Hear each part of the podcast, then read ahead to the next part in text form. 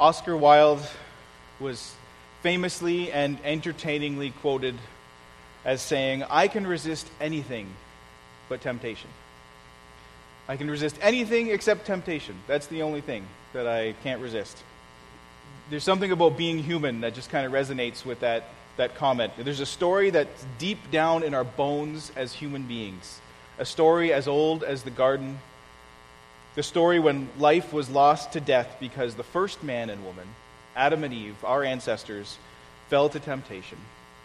They sinned, they broke their relationship with God, and they traded life away for death.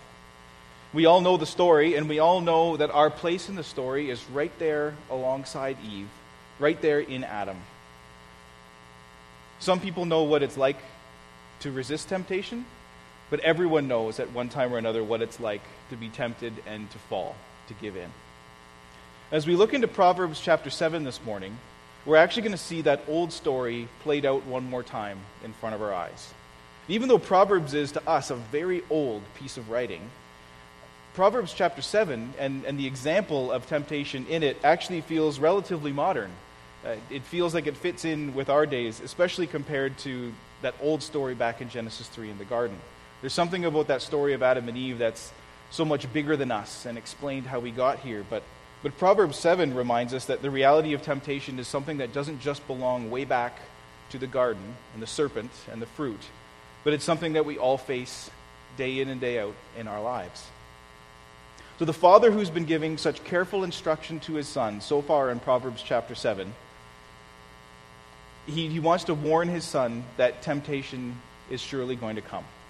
And so he gives some teaching and he gives them an example, a vivid picture of what it looks like when someone falls to temptation. So it's a warning that all of us need to pay attention to this morning because every one of us is tempted. Before we go any further, let's stop and pray.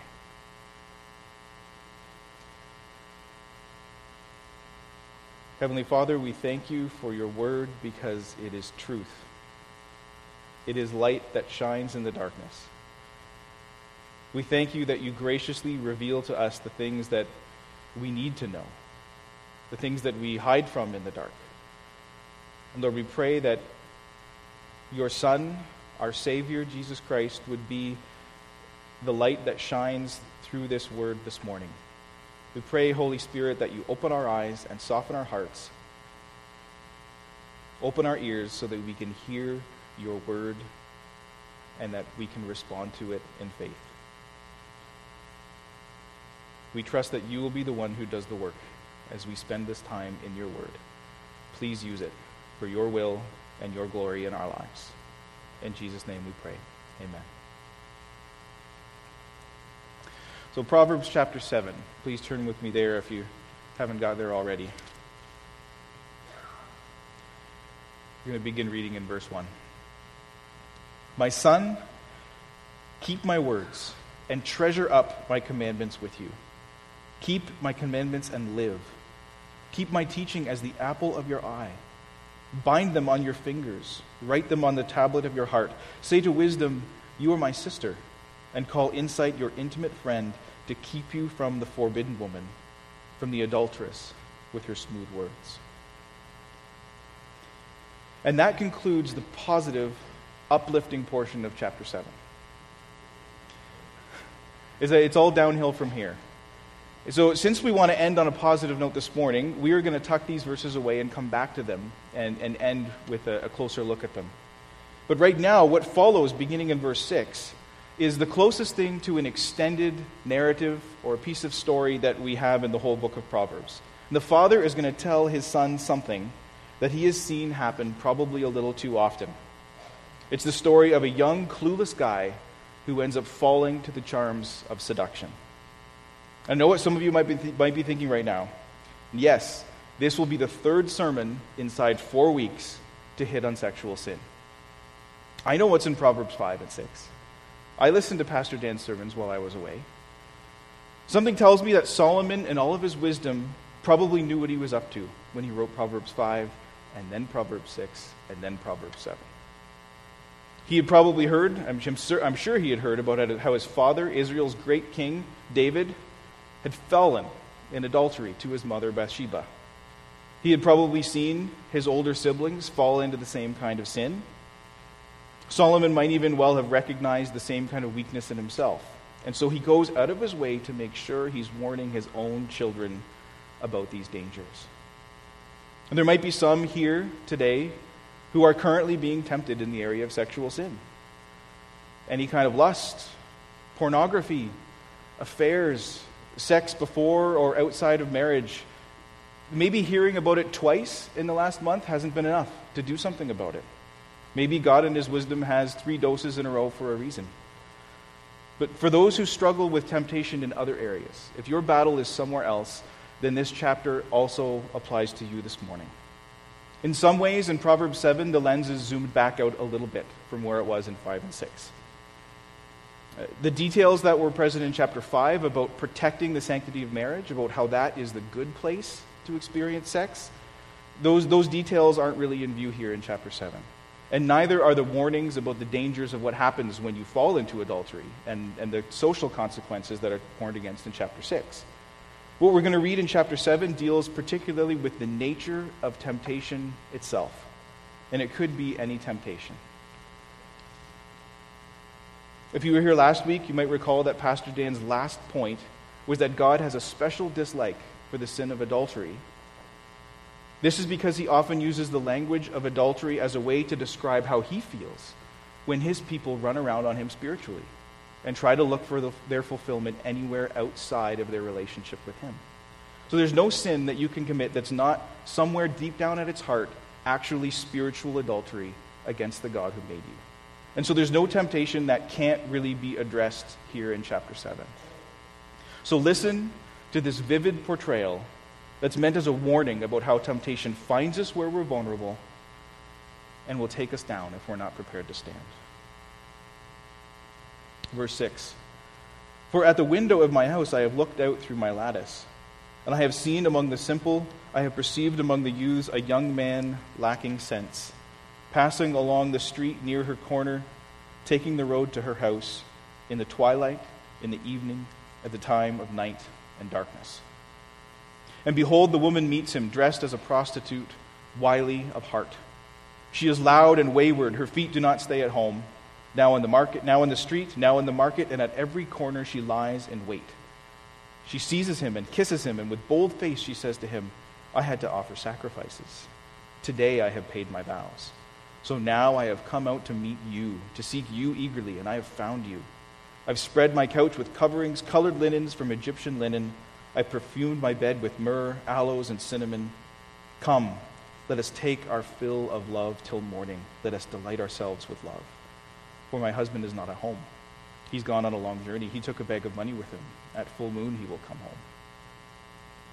With much seductive speech, she persuades him. With her smooth talk, she compels him. All at once, he follows her.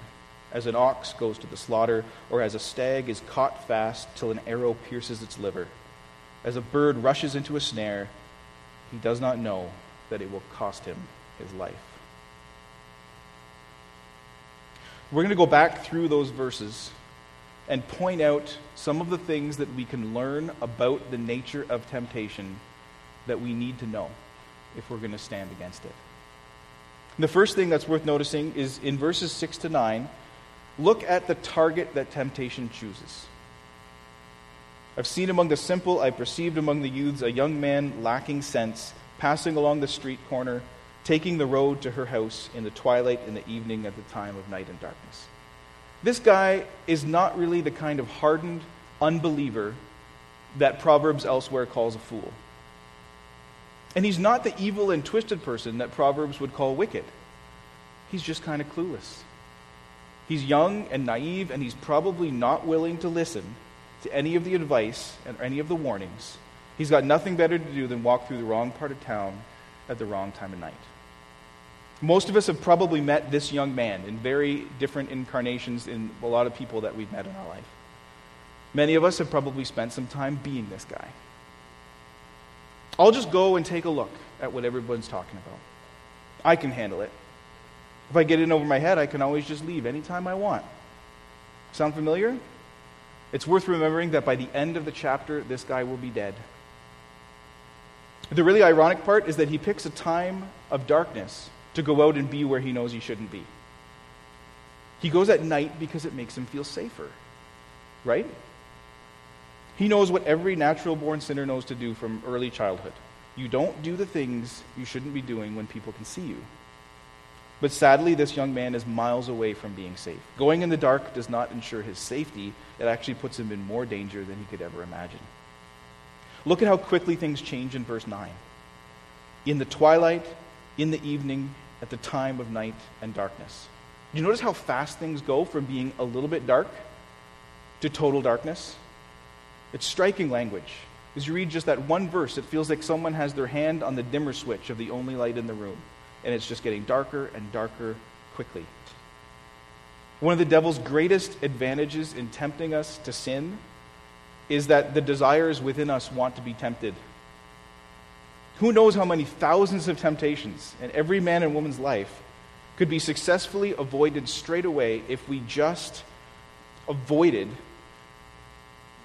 the darkness if we were just a little bit more willing to stay in the light.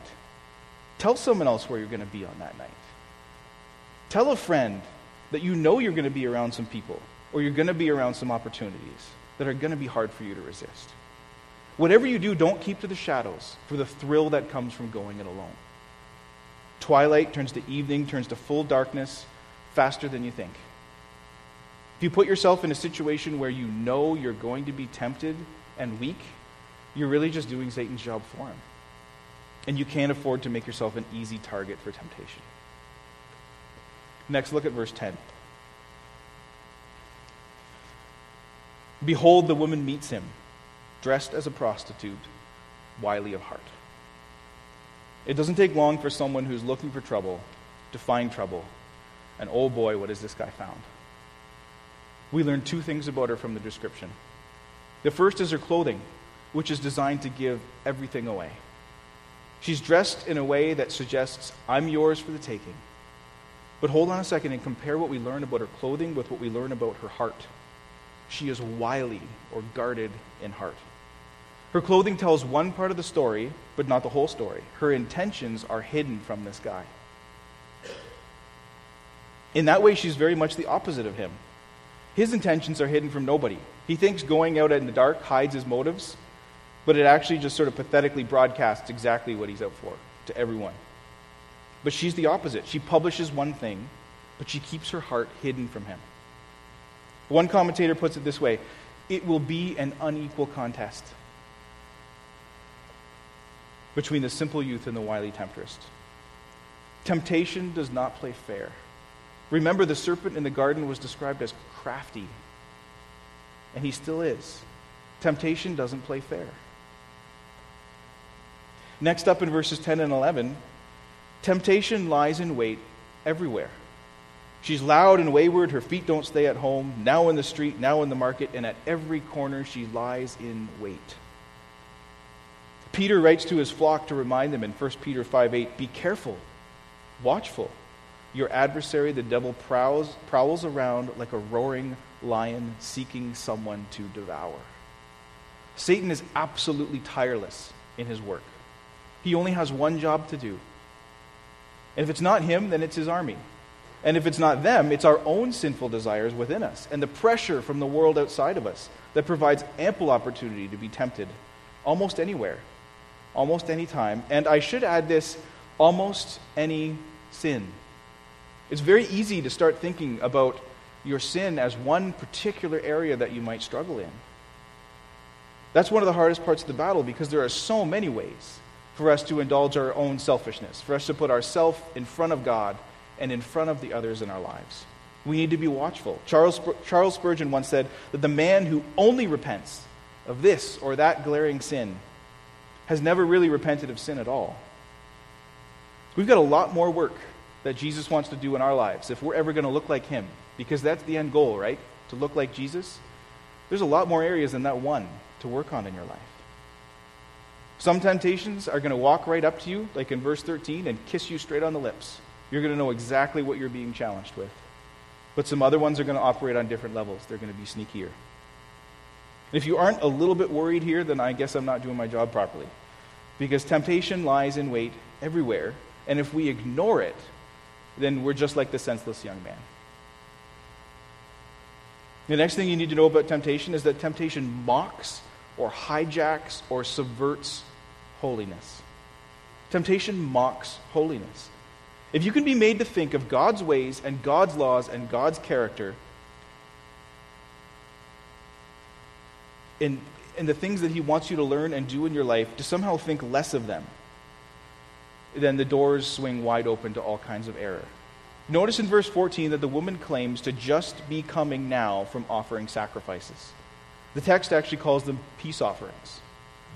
These would be a particular kind of sacrifice made at the altar where some of the meat of the sacrifice gets burned up, some of the meat goes to the priests, and then some of the meat actually gets taken back home by the person who brought the sacrifice, and they get to eat it over the next day or two. For those of you who just can't wait to read all about it, you can find the guidelines for this particular kind of sacrifice in Leviticus chapter 7. The rest of you could just be glad it's my job to read it and take my word for it. But the point is this peace offerings were intended to represent the relationship that someone has with God because God has graciously provided a way for their sins to be dealt with. It's offering some of the meat back up to God and then bringing the rest back to eat yourself was a way, is a picture of sharing a meal with God, of having peace and fellowship with Him. It's worth mentioning that there were no drive through value meal double cheeseburgers at the time. Getting to eat a meal of meat was a pretty rare occasion. It was a big deal. So when this woman says, Hey, guess what? I've just offered peace offerings, she's telling him, Come with me and you'll get a feast of meat. Not just any meat, but a fellowship meal with God will make the evil, adulterous thing that we're about to do okay because we'll do it at the same time that we're going through our religious motions.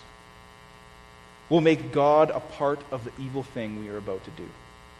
Before you draw the conclusion that this is such an utterly unthinkable act that you could never do yourself, let me ask have you ever found yourself deceiving your own conscience into making yourself feel okay about sin? This feels so good. This makes me so happy. I have such a good reason to be doing this right now that surely God would just want me to go ahead and do it. Right? Surely God's so good and He doesn't want to hold anything back from me that He would want me to do this. And you know, it is true that God wants the absolute best for you. It's also true that His laws and His wisdom are there to point us towards what's actually best for us. Temptation mocks holiness, it tries to replace God's good design with a second rate impostor and make you feel it's okay. Next up, verse 15 temptation flatters. She says, Now I have to come to find you. I've been seeking you eagerly, and I've found you. Just you. Temptation flatters you. It makes you think there's a special reason why all of the usual warnings and rules, they just don't apply to you. This point's really simple. I don't have much to say beyond this. Temptation's a dirty liar. You aren't special. Wait, wait. Okay. At least not in the sense where all those you, where you can safely ignore all of those warnings. You aren't special in the way temptation says you're special. You are special in the sense that God made you for a special relationship with Him, and He's given you His Word, His wisdom, even His very Son, so that you can have that relationship with Him. You just aren't the kind of special that that late night dial at infomercial says you are. That would be a lie. And if you believe it, like this young man believed it, it's going to cost you an awful lot. All of that brings us to the last qualities of temptation that we see, and they're probably the most important too. They sum up the rest in a lot of ways. All of this early talk from this woman has been to get to the real offer here in verses 16 to 18. I've spread my couch with coverings, colored linens from Egyptian linen. I've perfumed my bed with myrrh, aloes, and cinnamon. Come, let us take our fill of love till morning. Let us delight ourselves in love. Now it's all on the table. Here is the offer. Temptation to sin, at its core, always offers this your desires will be satisfied. You will get everything you want and need. Temptation promises what it cannot deliver. Temptation promises what it can't deliver. It can deliver some things, that in the short term are pleasurable or beneficial or even useful. But in the end, temptation promises that you will find what you've been looking for that you'll be made complete, that your search will be over, that you'll find satisfaction, and it cannot make good on that promise. It's a lie. It can't, because you were made for God. And you will only find satisfaction in Him. Temptation promises what it cannot deliver. That's one of the two big ones, and it goes hand in hand with the other one that you see in verses 19 and 20 there. The other one is this temptation suggests there will be no consequences. My husband's away on a trip. No one will ever know. You can take what you want, there will be no cost, there will be no consequence. Okay, when your sinful heart is longing to believe, when you want to believe the lies that temptation is feeding you, when you're tempted to believe the empty promise that no one will ever know, the real lie that you are being fed at that very moment is nothing else than this God doesn't exist. In order for there to be no consequences for no one to ever know, it's necessary that God must not exist. Because if he did, he would know. Right? If God does exist, then he already knows what's in your heart. The lie no one will ever know is brutally and deeply atheistic. Psalm 14:1. The fool says, where? The fool says in his heart, there is no God. He doesn't have to say it with his, li- with his lips, but if he says it in his heart, that kind of belief in your heart that God's really not there comes out in all sorts of foolish things that we say and do and think. You have before you on the page one vivid picture of what it looks like when temptation visits. I just want to read you one other one that has a lot in common with this picture in Proverbs 7. This is Dietrich Bonhoeffer writing about temptation. In our members, there is a slumbering inclination towards desire which is both sudden and fierce. With irresistible power, desire seizes mastery over the flesh. All at once, a secret, smoldering fire is kindled. The flesh burns and is in flames. It makes no difference whether it is sexual desire, or ambition, or vanity, or desire for revenge, or love of fame and power, or greed for money, or the possession of the beauty of this world. At this moment, God becomes unreal to us. He loses all reality. The only, only the desire for the object is real. The only reality is the devil. Satan does not fill us with hatred of God, but with forgetfulness of God. Satan does not fill us with hatred of God, but with forgetfulness of God. I believe that's true. I believe that every sin at some level comes down to a lack of faith in who God is, in what He said, and what He's done. So, this whole tsunami of tempting arguments that this lady has been pouring over this young man has flooded over him. Flattery and empty promises is just washing over this clueless young man.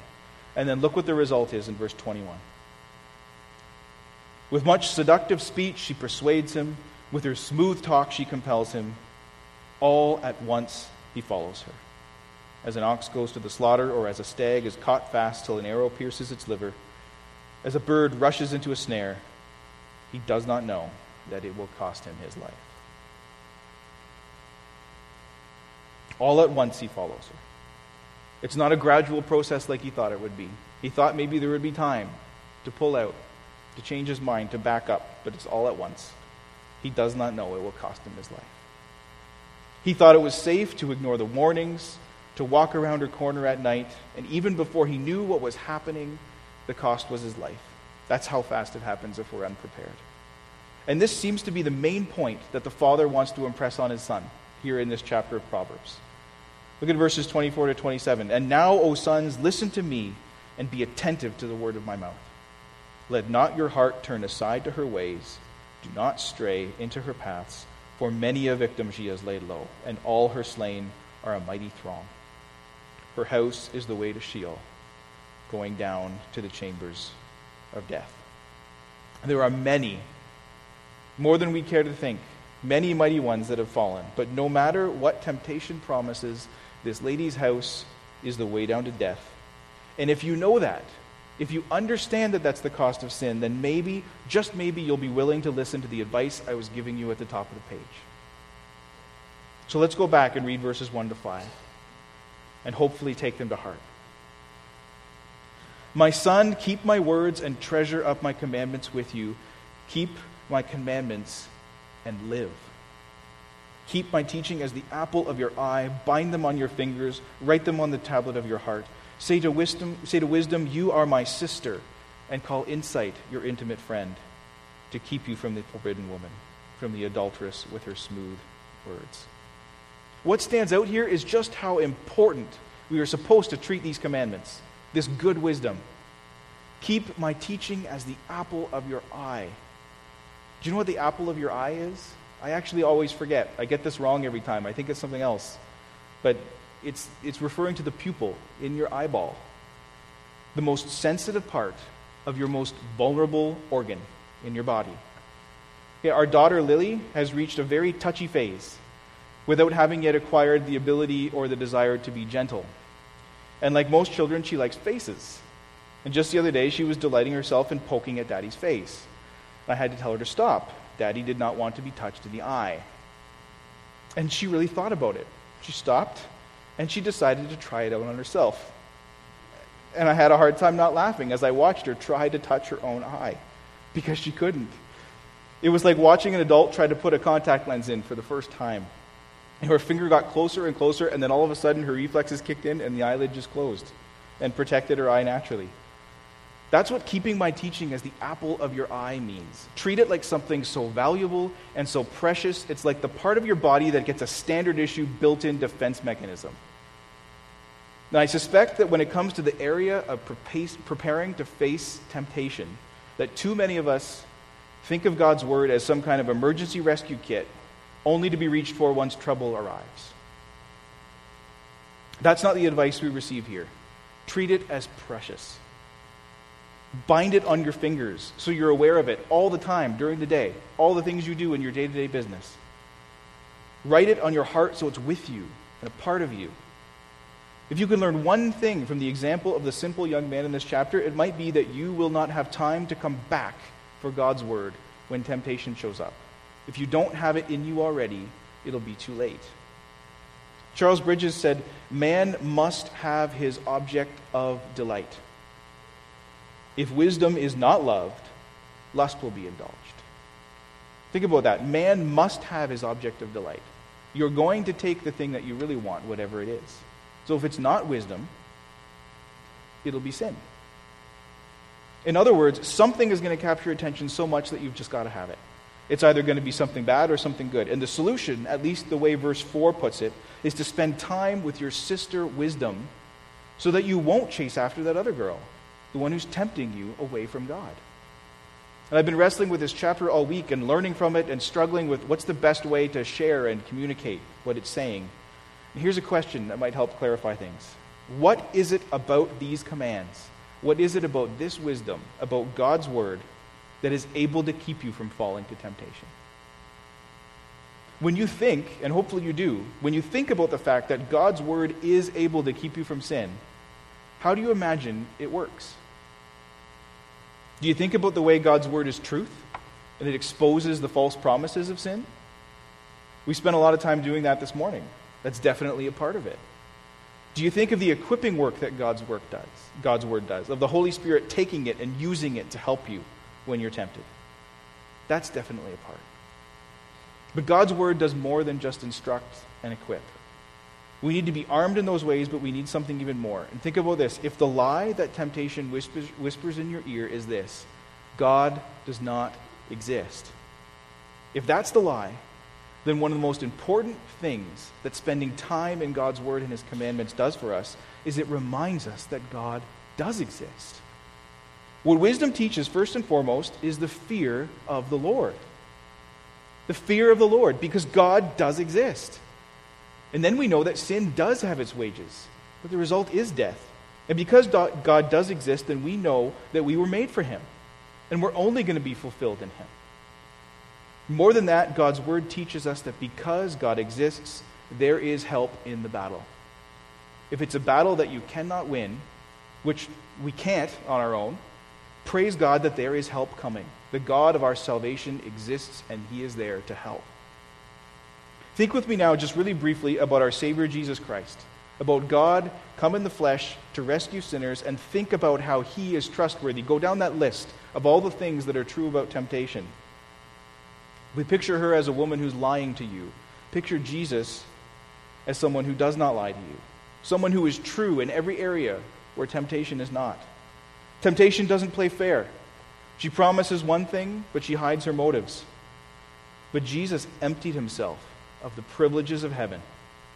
He took the form of a servant for us. He subjected himself to death, even death on a cross. Jesus held nothing back from you. He didn't have a dishonest bone in his body or an insincere word on his lips. The woman in this chapter offered her body, but she held back her heart. Jesus offered up both, fully and freely, to die in your place and to show you love that you did not deserve. I'm asking you right now isn't it then possible for you to stand against temptation knowing that you are loved that much? Doesn't the love of Jesus deserve your attention more than whatever empty pleasure in the world you've been flirting with? We talked about how temptation lies in wait everywhere. Well, Jesus stands patiently at the door of your heart knocking, waiting to come in and eat with whoever invites him. The devil prowls, prowls out like a roaring lion looking to devour, but Jesus came to seek and to save the ones who are lost. Temptation works to mock holiness to call us away from the light. But the purity of Jesus shines a light into the darkness of our hearts, it convicts us of sin. Jesus doesn't remind us of God's holy standard. He does that, but not just that, He fulfills it. He fulfills God's holy standard in our place. He offers us His righteousness as a gift, a free trade for our sins that He nailed to the cross. Sin drags us down away from the light, but Jesus calls us up to a life in the presence of our God. Temptation flatters. Well, Jesus never did that. He humbles us. No one comes to the Father except through him, and no one comes to Jesus except by way of the cross. Temptation tells us there are no consequences, and then it makes promises it can't back up. Jesus reminds us that there are consequences for sin, and they are real and they are to be feared, but then he offers to take that fear away. In him, every one of God's promises is kept in the shedding of his blood, in his victory over death. The only way to truly be prepared to face temptation is to desire what is good more than you desire what is tempting you. Keep the commandments as the apple of your eye. Write them on your heart. Call God's wisdom your true sister. Call Jesus Christ the true lover of your soul, your salvation and your glory, and then you'll be prepared to defend against the onslaught of lies that comes. Now, should we expect to stand perfectly against sin all of the time? No. At least not yet. But we should want to. Shouldn't we? When we see how awesome Jesus is, when we get a taste of God's goodness, it should break our hearts that we would ever give up any of that for the poisoned apples and the fool's gold and the second rate impostors that temptation keeps selling us. Someone said that the difference between an unconverted man and a converted man is not that one has sins and the other one has none, but that one takes part with his cherished sins against God, and the other takes part with God against his hated sins. So, which side are you on in the battle of your life? Do you take up arms with Christ and battle against sin and temptation, standing firm on the ground that the cross has purchased? Or are you sabotaging the Holy Spirit's purpose of holiness in your life by secretly sneaking supplies to the enemy? If you're, all, if you're at all familiar with J.R.R. Tolkien's The Lord of the Rings, either the books or the movies, you might recall one of the fiercest battles that takes place in that story. It's called the Battle of Helm's Deep. Here's the situation the forces of humanity are on the run. They've taken shelter in this great castle. And marching towards them is this uncountable, unstoppable army of darkness, an army bred to extinguish the light of men. They have the castle walls to protect them, but they are hopelessly outnumbered, and they know it. Now, on the night before the battle, unexpected help comes in the form of new allies. Elves have come to fight alongside the men. Sorry, I'm getting a little misty eyed just thinking about it, but okay. Anyway, even with the extra help, they are still hopelessly outnumbered when the battle begins. The enemy begins scaling up the walls and breaking down the doors, and the people fight and they fight, and long past the point where there seems any hope of victory, still they fight for their very lives. And then they lose. They lose. The walls are overrun. The gate, so long defended, is battered down. The hordes of darkness swarm into the keep. The last survivors are holed up behind the very last door. All is lost. And then the sun begins to rise. And suddenly everyone remembers that their friend, Gandalf, had said to look for him at the rising of the sun. He had promised to return with help in the morning. And so he does. And victory comes right when it appeared as if all was lost. Listen, they had fought with everything, if they had fought with everything that they had, but there was no help coming, they surely would have died. If they had known help was coming, but they had given up the battle and laid down before their enemies, they surely would have died. Both the fight and the help were absolutely necessary. And that's what I'm telling you is the case when it comes to fighting temptation. There is no way you can win the battle alone. You're not strong enough. But God exists. He helps those who call on him, and he has sent help in the form of his Son, our Savior, Jesus Christ. Help is on the way but you have to pick a side and fight. Fight temptation with everything you've got. Stop hiding in the dark. Tell someone where you're weak. Count on them to help you. Store up God's word in your heart. Bind it on your hands. Take it with you wherever you go. Look at the example of that doomed young man in verses 6 to 9 there, wandering near her corner as the evening darkens the night. By the end of the chapter, that boy will be dead. Ask yourself, where am I the weakest? Where is the darkened street corner in my life? Isn't the love that Jesus has shown you better than what you can possibly find there? Isn't the life with God that Jesus promises, the, the perfect fulfillment of what you were made for, isn't that worth fighting for? Resist the devil, and he will flee from you. I'm telling you, if Satan comes knocking on the door of your heart, and Jesus opens that door to meet him, that guy is going to tuck tail and run because his lies cannot convince anyone who already has what he's promising to buy into them. If you are in Christ, you already have more than this world can ever promise you. Treasure God's goodness and his commandments and who he is. Treasure Jesus Christ. And then everything else won't seem so tempting. Let Jesus be enough for us. Let Jesus be enough. Let's pray.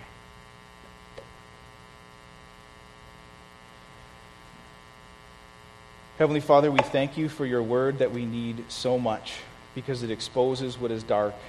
It exposes the things that we don't want to bring into the light.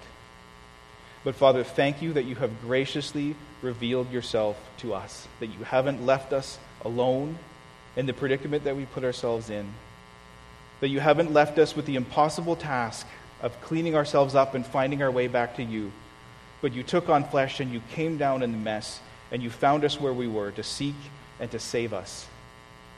Thank you for sending your Son to die in our place, to rescue us from our sin, to atone for our sin with his perfect sacrifice. Thank you that he didn't stay dead, but he rose from the grave, proving that he was your Son, that he did defeat the powers of sin and darkness, that he is greater than the powers that are in this world that we face. Thank you, God, that you are real, that you exist, that you remind us again and again that you can be trusted. And forgive us, God, for the times that we have to come to you and confess that we have turned away from you again, that we have given up your great gift and chased after something that does not satisfy, something that leads us to death. Lord, we come to you again and we ask that you cleanse us of those things. Jesus, that you purify us that you help us to perfectly repent from those things and to desire you instead. Lord, help us as we go through this week to hold Jesus Christ up as the apple of our eye, as the thing that satisfies us, as the one who makes us whole. And lead us not into temptation. In Jesus' name we pray. Amen.